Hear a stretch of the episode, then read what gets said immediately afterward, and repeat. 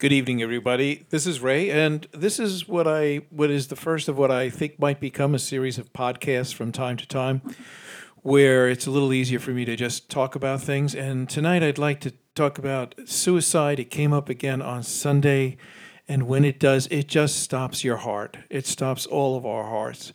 It's uh, when when that happens, when somebody talks about the loss of another life in this way, it's it's difficult to just transition to what's next because it is so profound that it deserves the pause and the quiet that we try to give it, and then the support we try to provide for others that are friends and family going through this, trying to understand why, what happened.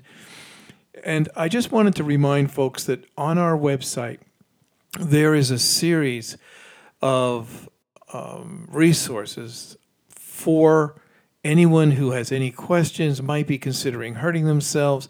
There's hotlines for the National Suicide Prevention uh, Group, there's the Trevor Project, and then there's all sorts of studies. The reason we put the information there is because it is a complex issue. It's complex enough for people who are in their adult lives to navigate some of the challenges we face and illnesses and even emotional states and conditions that we go through um, as difficult as those are, there are still sometimes people who choose to take their own life to resolve whatever they feel is so unresolvable or to find a solution for the pain that they feel is so unyielding. Imagine what that's like for kids, for young adults and, and youth who still are developing and learning the skills to deal with the complexities of life and the challenges. And, and there's a lot going on, and we know this. So these resources can be very helpful when I was teaching, one of the things I would do, and sometimes it was in response to somebody taking their life or an attempt at suicide, but even if it wasn't, I would make sure several times during the course of the year, I would just slip in under the radar something like, okay, so how many people in here have ever thought about hurting themselves or taking their life? And I'd raise my hand, and a lot of the times the students would raise their hands before they realized what they were raising their hands to or admitting to, sort of in public. And I say, look, you know, we, we live in difficult, challenging times, and sometimes the only solution in our own mind, the thought is, that's it, I'm finished, I'm out of here, I'm done well, we're not responsible for our thoughts, really. Our thoughts come and go, but we are responsible for our actions. And most of the time, none of us follow through on those actions, but some do. And so the question we always have is for any of those people, young, any age, people who are struggling in this way that might be helped, have we done what we could to help? Have we have we taken our responsibility as loving individuals who in our community come together as a faith community and who know the joy of living as well as the challenges of life and how that, that joy can help us through. It's not lost when we're going through difficult times, but we reach into it in a way that helps us through. How do we make sure that to the best of our ability we've conveyed that to people or at least let them know that we're there to be helpful? And so I think as we were talking about on Sunday, you know, how do you pray? How do we pray? How do we how do we pray? How do we get to that place inside of us where the the words or the thoughts or the silence that we experience is in that realm of prayer? And the question here is how do we use our voice? How do we let young people, friends, how do we let folks know? Listen, whatever you're going through, even if we disagree, even if the at the moment things are really difficult between us, I never ever want to see you hurt yourself. I love you too much, and more than anything that might make a moment or two uncomfortable or even disagreeable. And ask the question. Have you ever thought of hurting yourself? Are you in a place where you or your friends you think might need some help?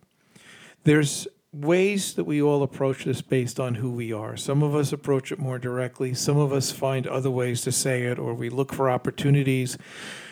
Unfortunately, sometimes when somebody does commit an act of suicide or an attempt at suicide, it, it's an opportunity and in a way honors that person's life by saying, Listen, have you ever thought of this? Is there anything you need?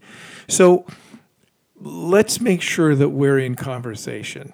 Um, and and not in conversation because oh my gosh this is so terrible but in conversation because we have the power we have the power of love to be able to convey to others that we indeed love them. And we we love them across any boundaries of differences or difficulties and we are there to help and we will find help.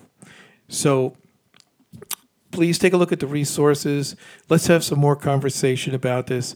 A, a three minute podcast or however long this is obviously is not enough time to get anywhere near um, the conversation that's needed.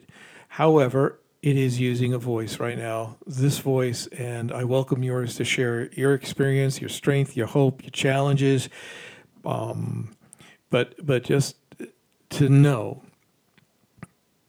to know how much our voice means when it's expressing love toward another person who may feel like no one loves them.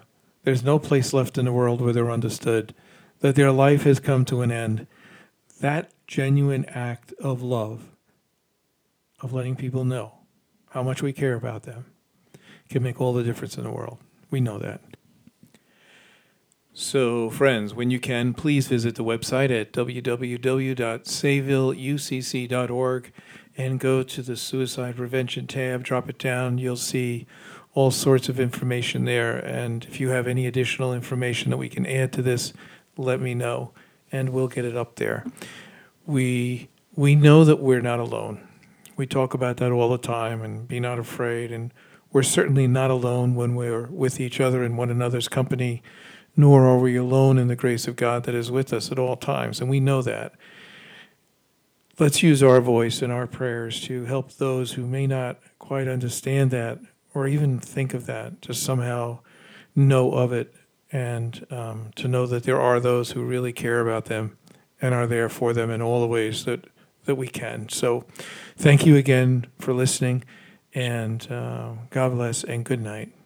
And remember to call someone and just let them know you love them. Makes all the difference in the world. Good night.